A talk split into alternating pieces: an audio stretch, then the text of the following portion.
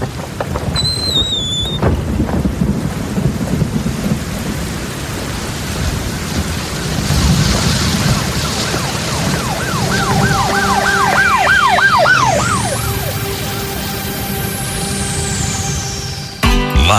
from the WILK studios in Pittston, Pennsylvania. Welcome to Sharing Recovery, firsthand stories of addiction and recovery. Recovery is possible. Sharing Recovery is sponsored by Clearbrook Treatment Center, Archstone Recovery, and attorney Dave Akins. We welcome your calls with questions or comments. Call 570-883-0098 or 1-800-437-0098. Here are your hosts, Suzanne Kelly and Jack Kropp. And hello and welcome to today's Sharing Recovery. Uh, we're very happy that you decided to uh, spend some time with us this afternoon. I'm Suzanne Kelly and I am joined by co-host Jack Kropp, who recently celebrated 19 years of sobriety. So this is uh, this is quite awesome to be sitting next to Jack. He's, an, he's an incredible inspiration to us all here. Um, sharing recovery is about help and it's about promise and it's about healing because we're here because we believe that recovery is possible and healing is possible. What we're not here to do though, and, and this is just something that, that I've been getting some feedback over the last few weeks is questions when people ask, why are you celebrating addicts? Well, that's not what this is about. This is actually about celebrating recovery. Because, you know, those who are in recovery and those who stay in recovery every single day get up and say, I'm not going to use. And yes, it is possible, and absolutely that is something to be encouraged and that's something to, to be celebrated. So I just wanted to kind of make that clear to anyone who um, would be wondering why we would we would be celebrating addicts. It's not the addiction, but here's what we also believe. We also believe that people are more than their addiction. That said, we want to welcome today's guest, uh, Jeff Brown. Jeff is a 45 year old Carbondale native. Um, he is uh, cross addicted, alcohol and drugs, but he's been clean and sober for over 12 years.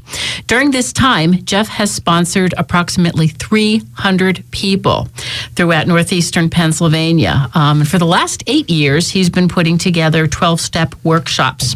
What's really cool about Jeff, and we're going to talk a lot about this today, is um, he's been writing for about seven years now and uh, published uh, the first of a series of inspirational books this past June called Inspiration with Explanation. Jeff, welcome. Thank you very much. I'm, I'm glad to be here. Thanks for having me. It's wonderful to have you here. Um, so, if we could just kind of back up a little bit, and if you could share with our listeners, where did it start with your your um, actual journey with addiction? Uh, was it something that was recreational? Was it you know pain related, accident related? Because we all have stories about what is you know what made us cross that line. Well, in hindsight, and it was hindsight was definitely required to find the root of my my addiction, I found that around the age of 14, um, relationship problems, the fear of being alone, actually is where where this all started for me. Once uh, that fear set in, it seemed like things started coming undone. And throughout the process, the, the 12 step process, I was able to, to backtrack and find those root causes and understand and see clearly what that fear did to me, where it led me. The fear caused me to start lying to myself about things. The, the simplest way to put it, I guess, is uh, a girlfriend had left me.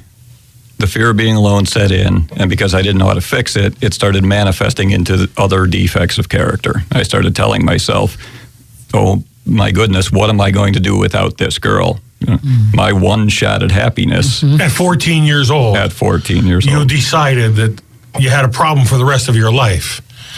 And then, as you said, as you backtrack, you realize now that that was fear.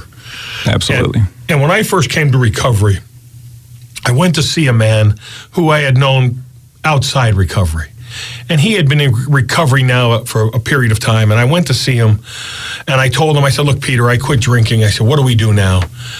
And he looked at me and he said, "Here's all you need to know. There's only fear in love." And he walked away from me, and that was 19 years ago. I haven't talked to him since. And when he walked away, I was upset because I went to him looking for some kind of advice. I, I mean, I wanted something profound.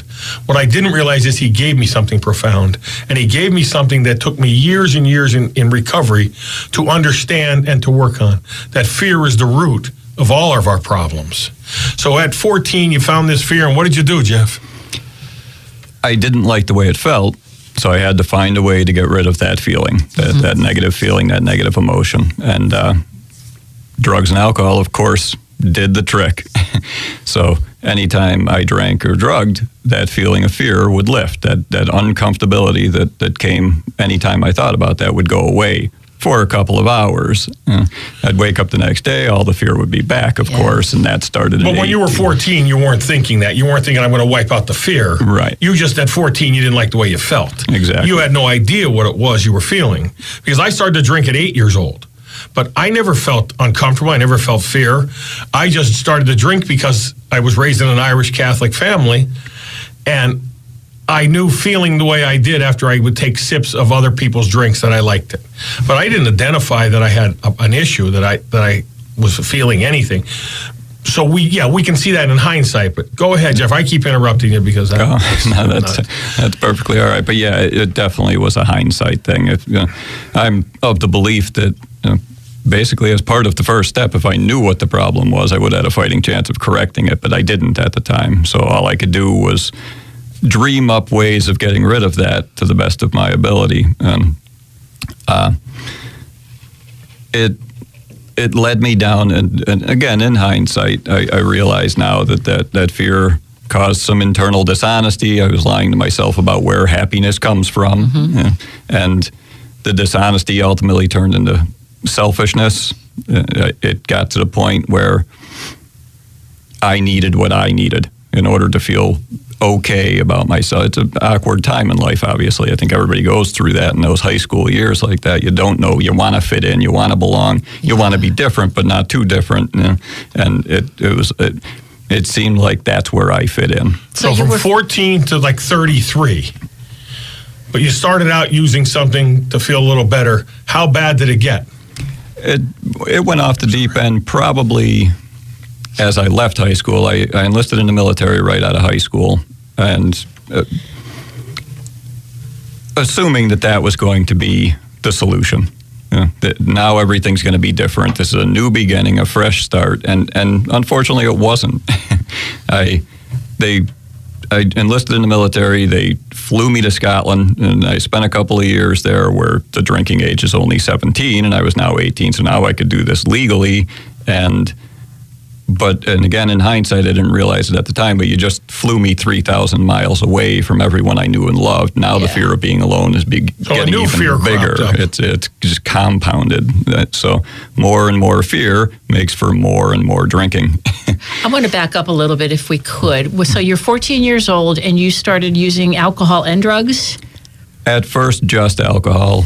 And it, for me, it was once the alcohol stopped working as well as it did in the beginning. You, you build up a little bit sure. of a tolerance. Then, yeah. you, then I started supplementing. And okay. I would smoke some marijuana and have a couple of drinks. And, right. You know, and it just, again, kind of spirals out of control and from there. Both, it's pretty easy to get your hands on, obviously, even back then at, at 14 years old. I mean, you yeah. go anywhere and, and you can find it. Yeah, yeah. And, uh, yeah, and it just led to, eventually became whatever it took whatever it took to not feel this way. You know? All right, so you get to Scotland.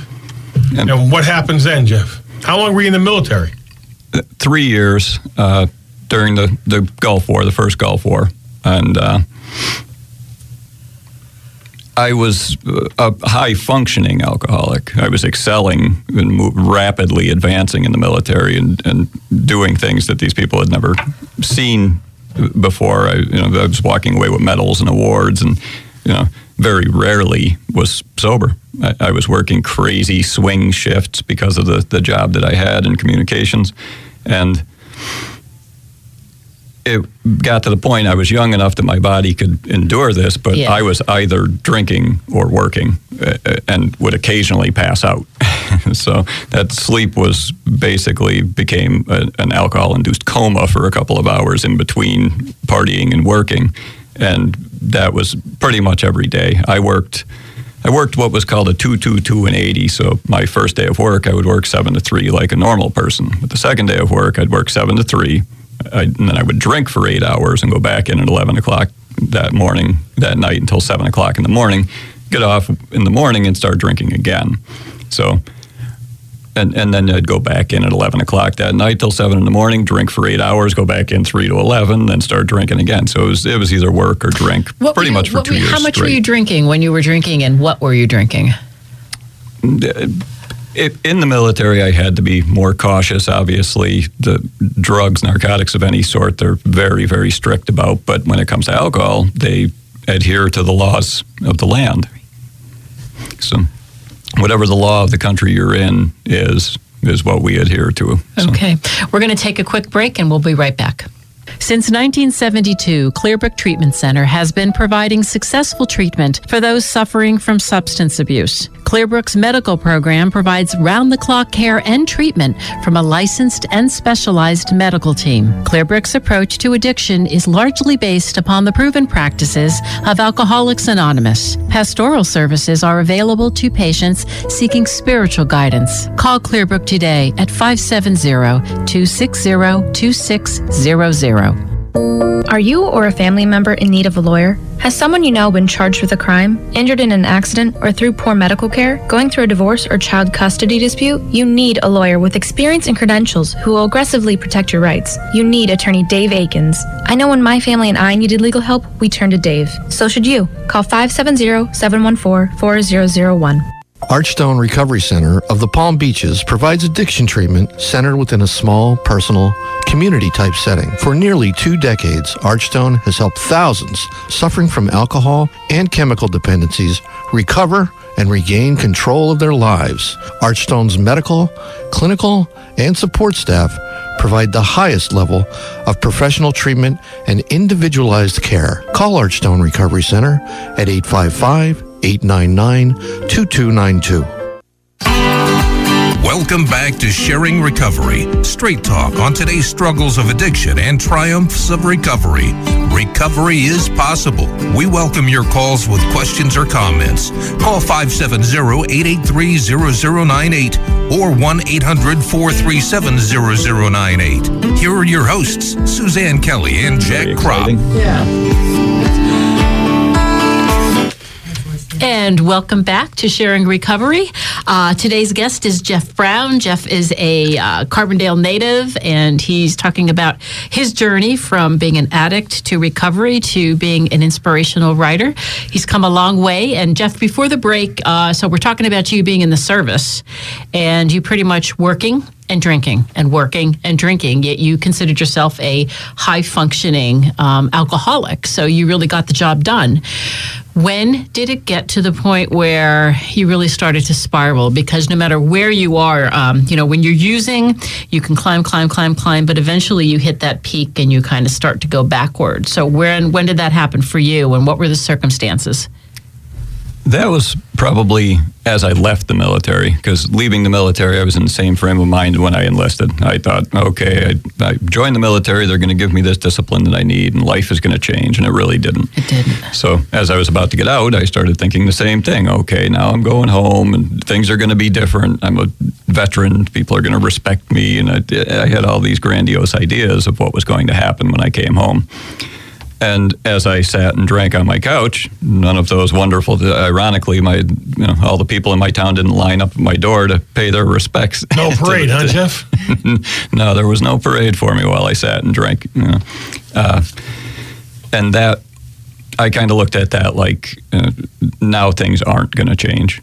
Okay. Uh, so, so that was really in my early twenties. Uh, you know, again, at, at fourteen, I had myself convinced that I was probably going to die alone. you know, Oh. and and that was a tough belief at that age, obviously, but.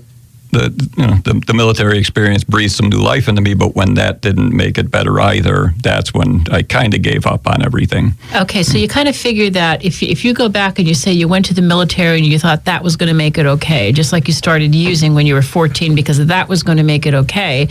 So there was something probably going on before you were 14 to make you feel or push you towards feeling that if you didn't have this one person in your life, you were not going to be okay, and everything was going to snowball, and you were going to be alone for the rest of your life. Yes. Yeah. yeah, and that's. I'm not sure how exactly I formed the idea of the, the soulmate, the soulmate idea that I've that we've all got one shot at happiness, and if we miss it, that's it. You know, but but I definitely did believe that. So when that took place, yeah, I had written myself off, and any chance at any real happiness uh, was gone at that point in time. So, and it, so as I came home, I didn't really know what to do. Uh, you know, it, it- depressed, you know, massive social anxiety. It, at times, was hard to even go to the grocery store for fear. Again, in hindsight, I could see how that it was all fear. I would get in my car and be driving down the street to go to the grocery store and start thinking. What if I drop something, break something in the aisle? What are people? What if my card gets declined at the cash register? What are people going to think of me? And I would start running these scenarios through my head. So it kind of switched from the fear of being alone to the fear of what everybody else thinks of me. and I'd get halfway to the store, start thinking these things, and just go to the convenience store instead and buy some potato chips and soda and run back home and hide in my house. You know, because I, was- I was so terrified that you wouldn't like me mm-hmm. that I wasn't even going to give you the chance to. Now, I would did you live alone when you came back from from the service? Did you live alone? Yeah, that I kind of insisted on because living with family, I couldn't live the way I wanted to live, which was basically in a drunken stupor. Gotcha. At what point, Jeff, did the thought of getting help come around? It, it took a few years. Uh, right around the age of 28 is when I began to realize that maybe this is not normal and how people are supposed to live. I'm still drinking beer in the woods. Like yeah, what else were you doing at 28 besides beer? Were you using drugs at this point? Yes, yeah. That the the more prevalent the fears became, the the more tolerance you build up to alcohol, the less it kills the pain. So so yes, uh, LSD was something that I got heavily involved in be, because of the depression primarily. It, you know, you're usually uh, you're always laughing and smiling in a state of hallucination. so I was using that to get out of the depression, which obviously is incredibly destructive. And uh, under the the effects of, of LSD, the alcohol effects were taken away. I, I came to realize that I could drink and drink and drink to no end on LSD because it, it counteracted the effects of alcohol. I can see how some of the earliest people in the realm of recovery would dabble with that as a cure to alcoholism because it literally counteracts the physical effects of it. Un- until you come down off it, of course, then you feel like you got hit by a truck. But in, while under the influence of it, it, it takes all of that away. Yeah, and, and one of one of the premier founders, one of the guys that started recovery in my mind, tried LSD f- to have him to expand his spiritual awakening. And so now what you're saying makes sense. He was a true alcoholic, and he did that to help and, and see where his mind would go. And so what happened, Jeff? Where do we go from there now? Or From from there, you're peeking through the curtains at this point, right? Yeah, and I'm I'm starting to begin that this, you know, it's not normal. There is something probably wrong here. Um, I didn't have that realization strong enough to do anything about it just yet, though. So the the unmanageability that we all hear spoken about so frequently still wasn't there. I wasn't in enough pain to take action, but I did start realizing, and I can remember telling people, you know, that I think I may have a problem here, and I would kind of say it jokingly and half-heartedly, but it was in my mind it was serious. They'd laugh when I said it, but I wasn't laughing. Now, were you functioning at this point? Did you have a job? Did you have? Were you paying your bills? Were you able to? Barely. I, I was hanging on by a thread. Uh, I did purchase a home. My grandfather had a rental property that he moved and retired and decided he was going to sell. And the timing of me coming home from the military coincided with that. So I decided I was going to purchase that home from family. So I didn't have a mortgage through a bank. I had the luxury of having a mortgage through my family who wouldn't foreclose if I couldn't pay the bills. So a little bit of enabling in that respect, I suppose, uh, that I that I did at times take advantage of. I would work on and off here and there. Um, I was always the best employee as long as I showed up. If I could get myself there, I was always good at what I did, no matter what it was, and I took great pride in it, whether it was military service or you know, emptying scrap buckets uh, you know, at a plastic manufacturer. It didn't matter. I, I would take pride in both. So I would I would work well if I showed up. All right. So now at some point, it all hits the fan. Yeah. Tell me about that, Jeff. When did it hit the fan? when no one was going to take care of me anymore. Once enabling stopped and you know, the laziness kind of became more prevalent and the jobs were fewer and further between, uh, I was about to lose everything. And uh, it had ended another relationship, which was a recurring theme. I had an overwhelming fear of being alone, coupled with an overwhelming fear of commitment. And I was constantly at war with myself uh, with those two conflicting fears. So I ended a, a long stand, long term relationship where I was living with a girl and was about to lose the house. And that's that's when it hit me as I was packing boxes, about to move out. I collapsed on my bedroom floor uh, in a fit of depression and you know, put a gun in my mouth and gave myself that change or die ultimatum that that so many people are familiar with. I can distinctly remember sitting there saying, "Okay, that you either put your brains on the wall behind you or fix this. Continuing on this path is no longer an option. It's not on the table anymore. This something has got to give."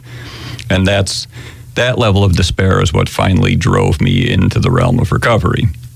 So I pursued it and uh, went to a meeting out of despair because I wouldn't have done that before. I was I had too much pride and ego, which again in hindsight I realize is really just fear. That I, I couldn't ask for help. Asking for help in my mind made me look weak and stupid, and hmm. so I couldn't. So on ask. your own, you just called somebody and said, "Where do I find a meeting?" And you went to a meeting. Yeah, I did have a friend that I knew was in recovery, a lifelong friend that I had fallen out of touch with, obviously, because he was trying to live right and I wasn't. So we, we weren't very close friends, but I knew that he had, was involved in it. So I called him and asked him you know, what he would suggest, and that was that was that. Yeah, he suggested a meeting immediately, and and so that's what I did. And what was that like for you going to a meeting, um, especially when you thought, you know, never, you would never have to do anything like that, or that was something you wouldn't do? So you take that step. What was it like walking through the door? terrifying. No, nothing short of terrifying. I, I wouldn't even know how else to describe it. Uh, again, like I mentioned before, there was a lot of social anxiety already existing. Now I'm walking into the, the absolute unknown. I knew nothing about it. I didn't go to treatment. I hadn't been to a million meetings prior. Uh, I knew nothing about it. I knew nothing about what to expect. So it was, uh, yeah, terrifying, but not as terrifying as potentially losing my life. so, You know, Jeff, I walked into a recovery program off the street. I didn't go to a treatment program. I, I didn't have that experience. I walked in to a meeting on a Friday afternoon at noon in West Pittston. And my first thought when I walked into that meeting was, what am I doing here? I'm not like these people. I, I'm not one of these people. And there were several people there that I knew, and they all basically said the same thing. It's nice that you got here because we've been waiting for you. But I didn't understand that. And, you know, there was a guy there at that first meeting. His name was Sammy Ag, and he said to me, just don't drink today and come back tomorrow. And I've repeated that every day of the week for the last 19 years, several times a day. But at that moment, I had no idea what that meant. And I had no idea what to feel other than I don't belong here with you people. And a few months into this, I said to a guy one day, I said, I, I don't want to go to meetings. I just don't belong there. And he said, keep coming back until you feel like you do belong. And that took it some time for me. So I understand what you're saying. You go into a meeting and why am I here? I'm, this isn't me. So you went into that first meeting and you've been clean since, Jeff? Yes, yes, that that was. Uh, I was one of the people that didn't have to experience chronic relapsing, very fortunately. But but yeah, and that uh, you hit the nail on the head with that, especially with you know we kind of started at 14 here, but prior to that, you know, I had a pretty solid life. I grew up in a pretty good home, you know, upper middle class. Didn't we didn't have any major problems. I, I don't have a family history of alcoholism or addiction. There was no abuse. Uh, You know, I felt like I almost felt like as I sat in those meetings and listened to these horror stories and these tragedies that everybody had been through, uh, I started feeling the same way. Like maybe I don't belong here. You know? uh, I don't, and it it really registered in my head. What I said to myself is, I don't have the same excuses that other people do to abuse drugs and alcohol.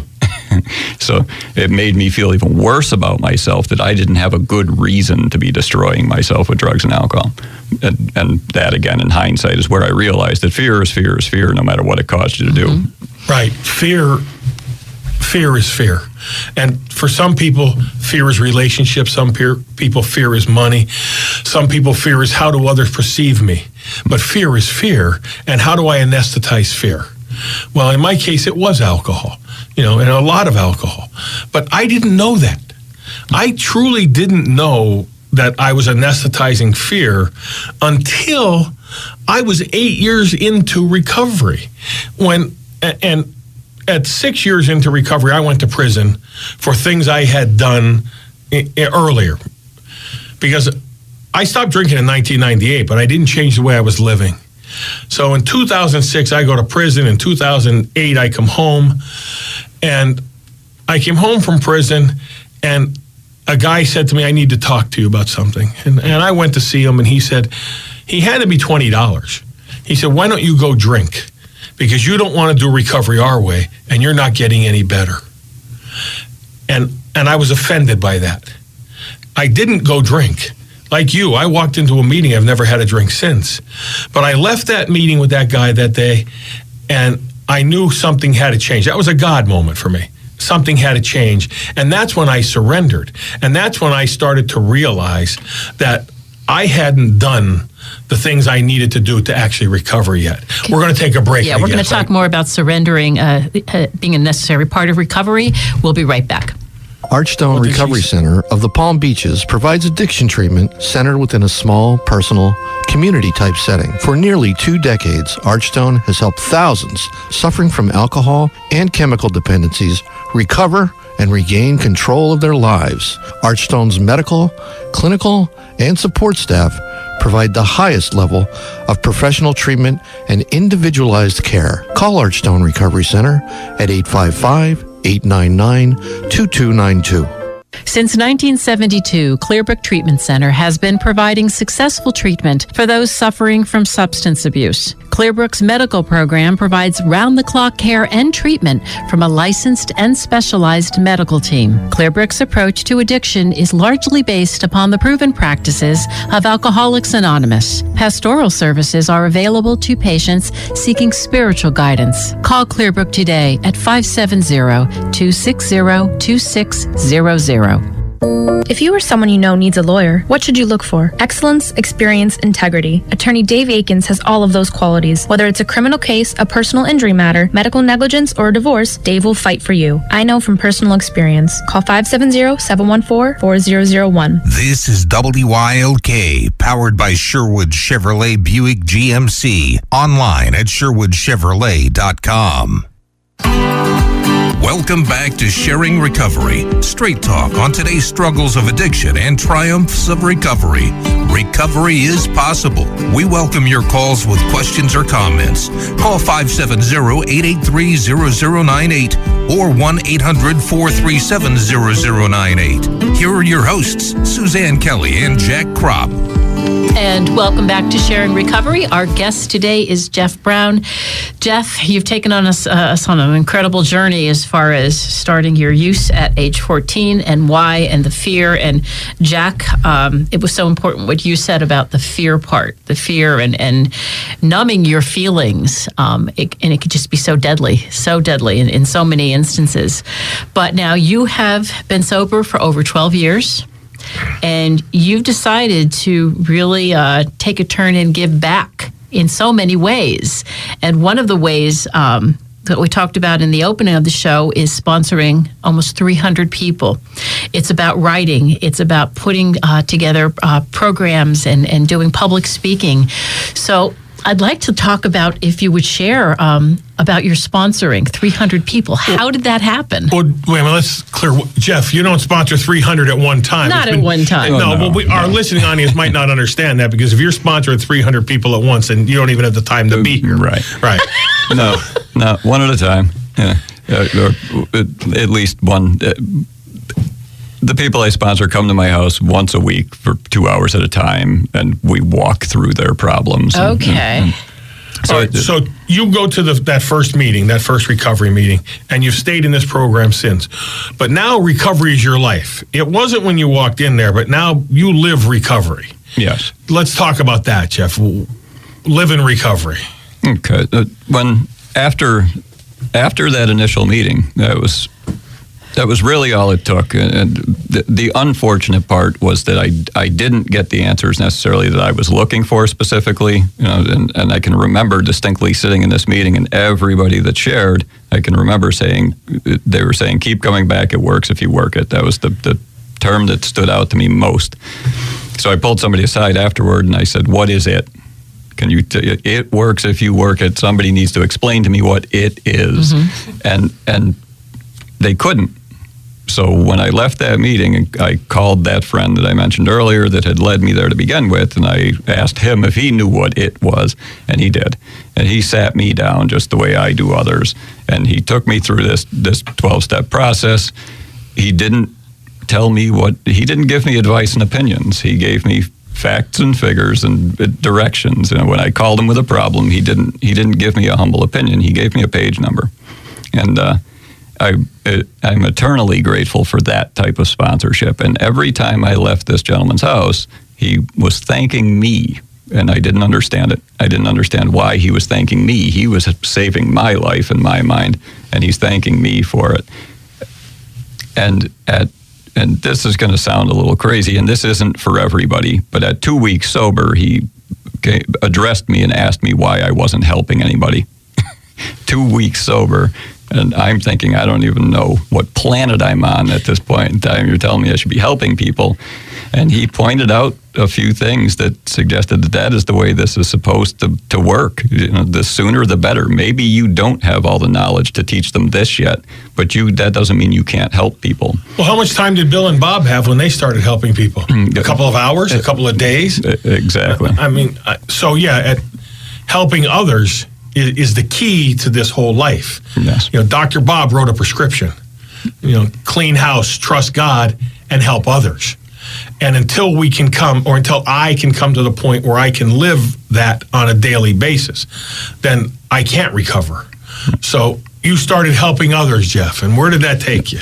Yeah, it didn't take long to realize that that nothing felt better. There was no drink, no drug, no money, no nothing could compare to the feeling that came from from sitting down with somebody and, and literally watching the lights come on in their eyes, you know, and, and having somebody's mother call you and thank you for saving their son's life, even though it's not me and has nothing to do with me. Who is it? It, it in fact is God and the spiritual principles laid out in the twelve step process. you uh, know, so, and that's that's where I believe the real anonymity of this program comes in. It's about giving credit where it's supposed to go to the power greater than ourselves, Which is that- our higher power. that is the solution to this.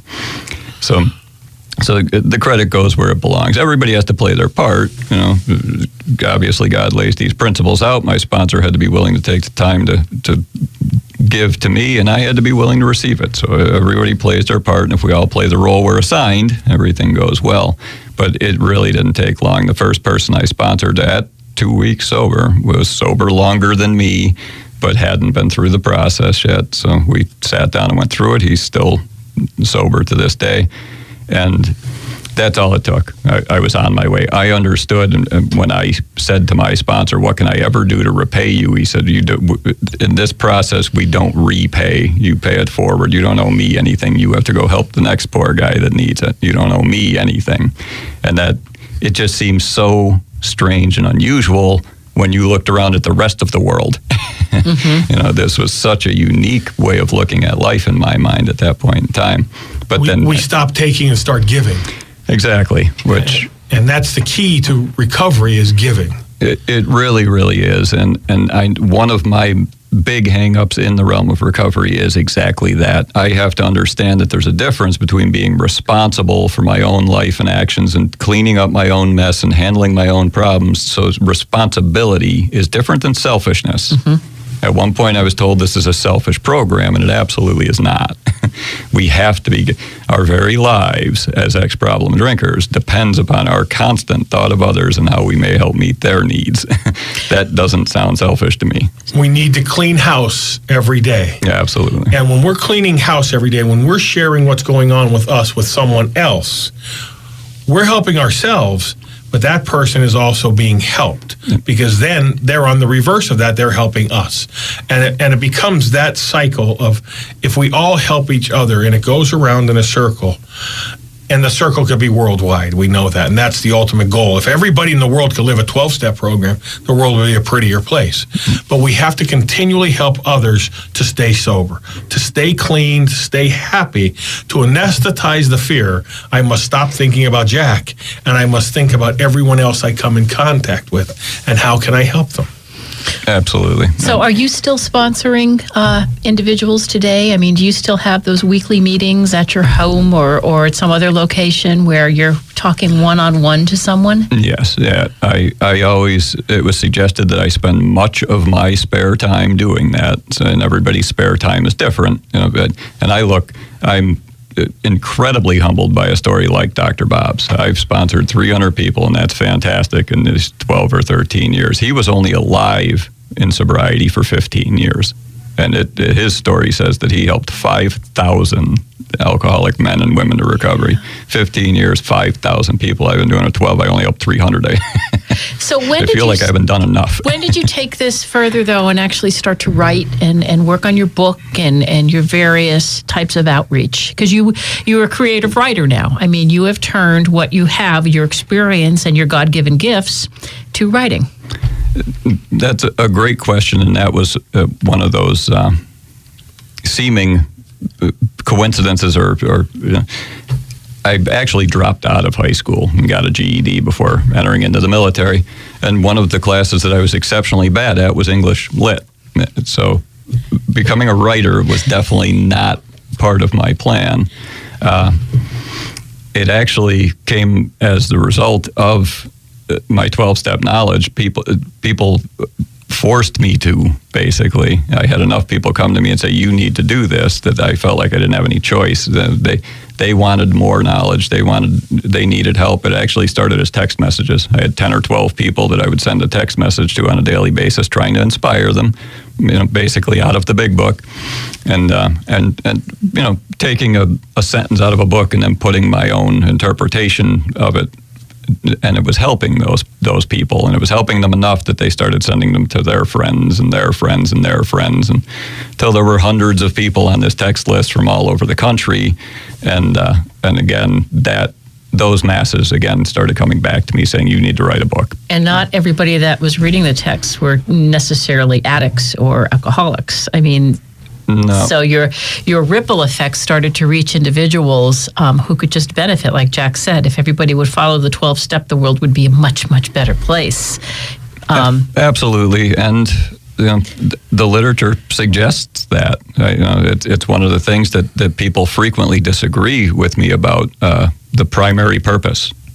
It doesn't say the only purpose. it yeah. says primary, which means there must at least be a secondary. And they lay that out in, in some of the, the recovery's literature, how important it is that even if the alcoholic doesn't respond, you should offer his family this way of life. That lets me know exactly what my secondary purpose is, that mm-hmm. I should be mm-hmm. helping anybody on earth with these steps that cares to have this stuff. All right, Jeff. So, what is the name of your book?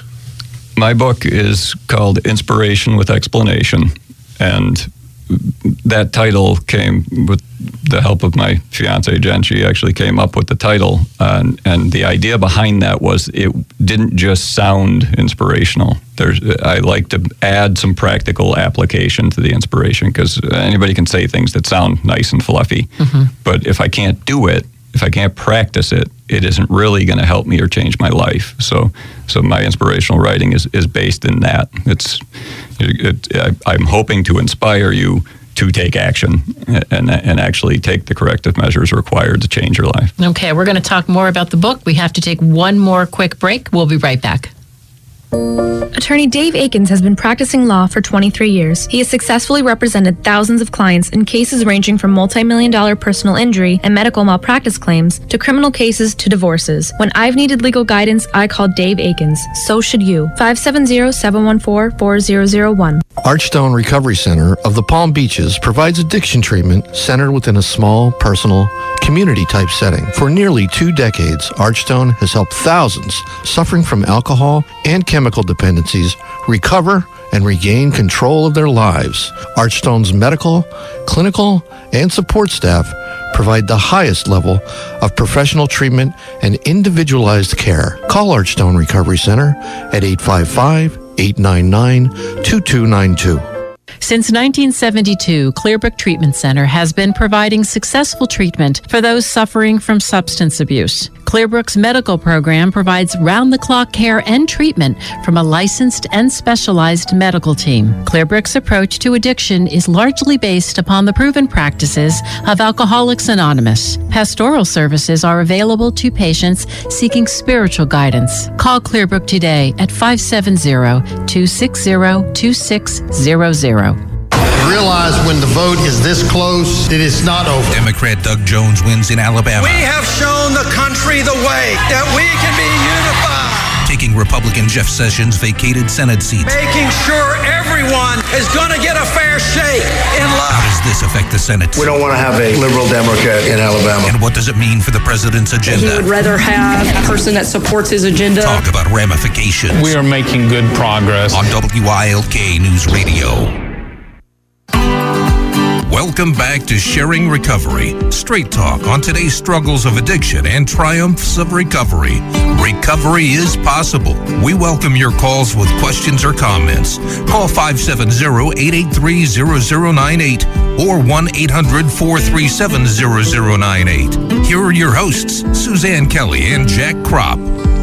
And welcome back. We are here with author, local author Jeff Brown, and Jeff is sharing with us um, his book. His his book is Inspiration with Explanation, and uh, it is, if I recall, I started to read it. It is a, a, a passage for every day.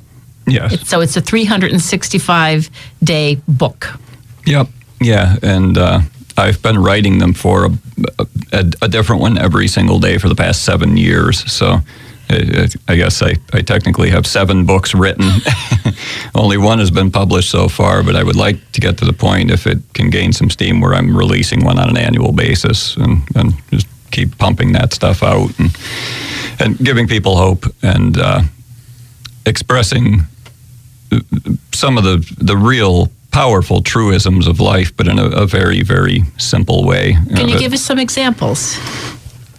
Well, you know, we- we've talked a lot about hindsight here today, and uh, in hindsight, I can see very clearly what the twelve-step process des- is designed to do. Uh, I have a tendency to overthink and overanalyze everything, which I would imagine most people probably are guilty of that as well. But the- Not me. I need everything to be as simple as possible. uh, and that's yeah, that- I got to It only has to be four words for me. I don't need any more than that. So that's what I ended up ultimately looking for too, and and I found that simplicity. What the, the realization I've come to is that all of my fear, all of my problems come from the fact that I'm selfish, resentful, dishonest, and afraid. and they're all fear. Uh, Right, fear all is those, it all, all those emotions are based in fear. Yeah. That's why we go back to Peter Amato, who told me there's only fear in love. Exactly. And the, the real simplicity of this, i i in the big book, it says that selfishness and self centeredness, that we think is the root of our troubles. So we scramble around. There are five million different ways to fix this, supposedly. But realistically, if selfishness is my problem, there's only one solution selflessness, period. That's the only one. That is the simplicity we really, really need to look for out of life. We need to stop overthinking and overanalyzing and psychobabbling this thing to death. It is a very simple matter. When and it was the probably the first thing my sponsor told me when I sat down with him is you're selfish. I of course was insulted and offended when, and didn't believe him when he said it, but it, it, it, he proved it to me through my own actions. He would never argue any of these points with me, but uh, 2 Let's weeks show you. uh, right. Two weeks after that, he told me that, and I told him he was wrong. I called him with a problem and rambled on, didn't care what he had going on in life. And when, when the conversation was over, he said, I'm doing okay today. Thanks for asking. and Jeff, that brings us right back to Dr. Bob's prescription. Yes. It's about other people. And every one of those things, selfishness, you know, insecurities, they're all pointed at me. All those emotions are about me. And when I'm thinking about me, I'm crazy. If I can think about you or Jan or Suzanne or Carly, I'm okay. So that's what your book is about, right? Helping people understand the world isn't about them. Exactly, exactly, and that's that. Uh, you know, the, the self-centered aspect of it was more confusing. Selfish to me was kind of obvious, like a you know like a little kid that won't share his toys, mine, mine, mine type of selfishness. But the self-centeredness, where I'm thinking about myself all the time because I'm terrified, mm-hmm. you know, it is a, a, much bigger problem because it's subtle and, and you can overlook it. I didn't realize that when I was driving to the grocery store, terrified of what other people thought of me that was selfishness. That was self centered thinking. I was thinking about me, not what I could contribute to the people at the grocery store, what I was going to get from them. And, and that destroyed my entire life. And I could see now very clearly that that is a major problem. Who doesn't have trouble remembering people's names? Absolutely. well, and, and the amazing thing is, when you can get to the point in life where you don't care what others think, you are no longer selfish. You're actually just free to give to others because I'm not worried about what you think of my shirt. I'm not worried if I drop something in the grocery store. And I'm not worried if the most I can do today is hold the door for someone. I don't have to be Bill Gates and give away $90 billion. I can simply hold the door. I can say hello to someone who walks into a meeting new and they look scared, or somebody who's in a meeting and looks like they're ready to cry. Maybe sometimes all I need to do is say hello. But the other thing I need to do is I need to do it anonymously. I don't need to be rewarded for what I've done for someone else. Because if I need a pat on the back for being kind to someone, then I'm doing it for the wrong reason. I need to be able to be kind without any reward, without anybody ever saying you're a great guy, Jack. And when you get to that point, you start to feel a freedom and that's what you try and help people. You try and help people get to that point, Jeff. You try and take people there. Yes, yeah, and and the willing are always led there. Anybody who is willing, like I, I had a book signing event last weekend, and as I was signing books at the end of it, all of the the talking around me in the room that I could hear were people gleefully celebrating the fact that I just told them they were selfish. they, they were happy about it. That's how you know you're dealing with someone who really wants to know the truth, is because when you give it to them, it makes them feel good about themselves, even when the truth is you're selfish. They want to know the truth so they can fix it. You know, and that's one of the hardest things I have uh, that I have convincing people of is that other people can't control your feelings you are in control of your feelings. If somebody insults me, there is no cosmic law that says I must feel hurt and offended. Right. You know, I choose that. That's a very good point because um, a lot of times, and it's not only in addiction, but what you hear is, well, she made me feel that way, or he made me feel angry, or he made me do that. No ultimately, you know, you have your stimulus, your response, and in between there, you have a choice of how you're going to feel, how you're going to respond, how you're going to act, and and you're absolutely you nailed it. Um, we are responsible for our feelings, whatever, whatever those feelings are, and I don't necessarily think um, there are bad feelings. The feelings are the feelings, and you just have to get past those feelings. But those who try to deny their feelings or to push their feelings down I think that's when you start to really get in trouble because I just think that you can only stuff so much down for so long before it really starts to bubble up. Yep. And then it comes back angry. Before we started today's show, uh, we were sitting here chatting, and Jeff told me something that I didn't know. And we're down to the last few minutes, but I want to hear about this on the air, Jeff. You told us you're writing a board game yeah. for recovery.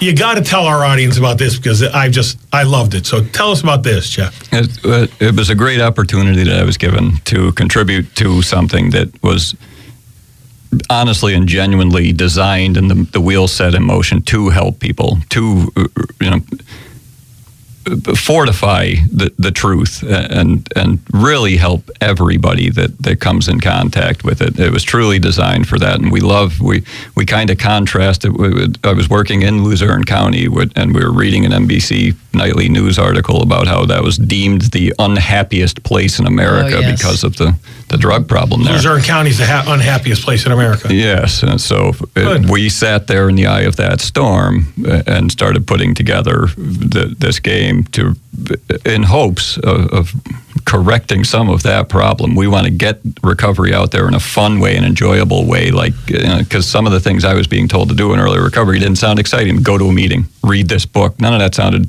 like fun to me, you know.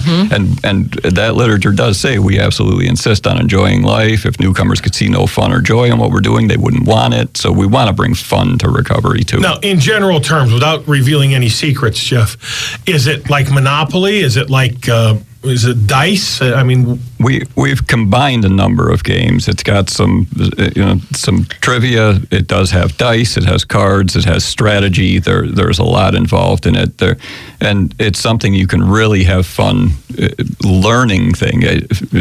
Education usually isn't all that fun, but this is, and the the the test marketing that we've done, which to this point has been pretty extensive, people are it, it's been going really well. People are loving it. so if it's like Monopoly, then there's rehab boxes and there's go to jail boxes and then there's detox boxes Yeah, and. slip, rehab, and detox. Yeah, is that right? Yeah. It's like more jail boxes than normal, right? yeah, yeah, a couple extra ones, yeah.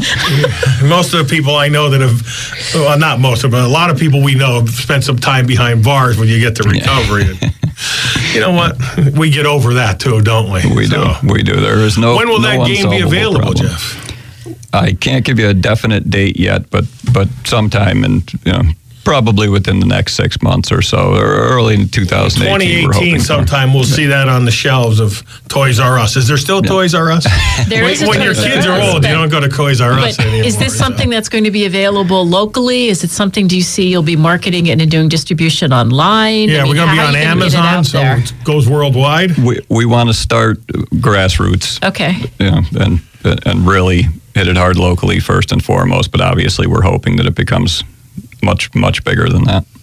Awesome. What about what about your pages? What about your Facebook page and your website? I mean, could you share with our audience, um, with our listeners, um, how could they get in touch with you? Where can they learn more about you? And we're going to post that on the Sharing Recovery's Facebook page. But while they're listening right now, Okay. Uh, Inspiration with Explanation does have a, a Facebook page with, with that name. Uh, I also have a blog with that name. Um, you, you can always email at jsbrown625 at gmail. Uh, so, yeah, there's Where can we buy the book, Jeff? the book you can buy on my website, jeffreysbrown.com. It's, it's available on there, and there is some of my writing on there too. A couple of years of backlog stuff, if you really want to go back to. and what if someone really wants to reach out to you for the possibility that you may be a sponsor uh, to them? Is that even a possibility? Yes, uh, absolutely. Uh, any of those methods would, would work for me. You could email me. You could go you could PM me through the Facebook page. Uh, my home group is in Archbald on Friday nights at 7:30. If you want to come see see there, that's uh, any way you can find me. Find me. You'll find me. So, did you think going back, not to you 14, but 24, uh, 34, 44, did you think you would ever be where you are right now in a great, solid relationship and not alone and happy, and your world has just opened up, and you're also helping countless people out there? No, I honest, honestly did not see any of these things So, the promises come true. Uh, yeah, and then some. Absolutely. Beautiful. We won't be here next week. It's Christmas Eve, and the following week will be Meet Jack Kropp. So It's going to be incredible. Thank you so much for listening. If you're celebrating the holidays, Merry Christmas, Happy New Year, and uh, we'll be talking to you real soon. Have a great week.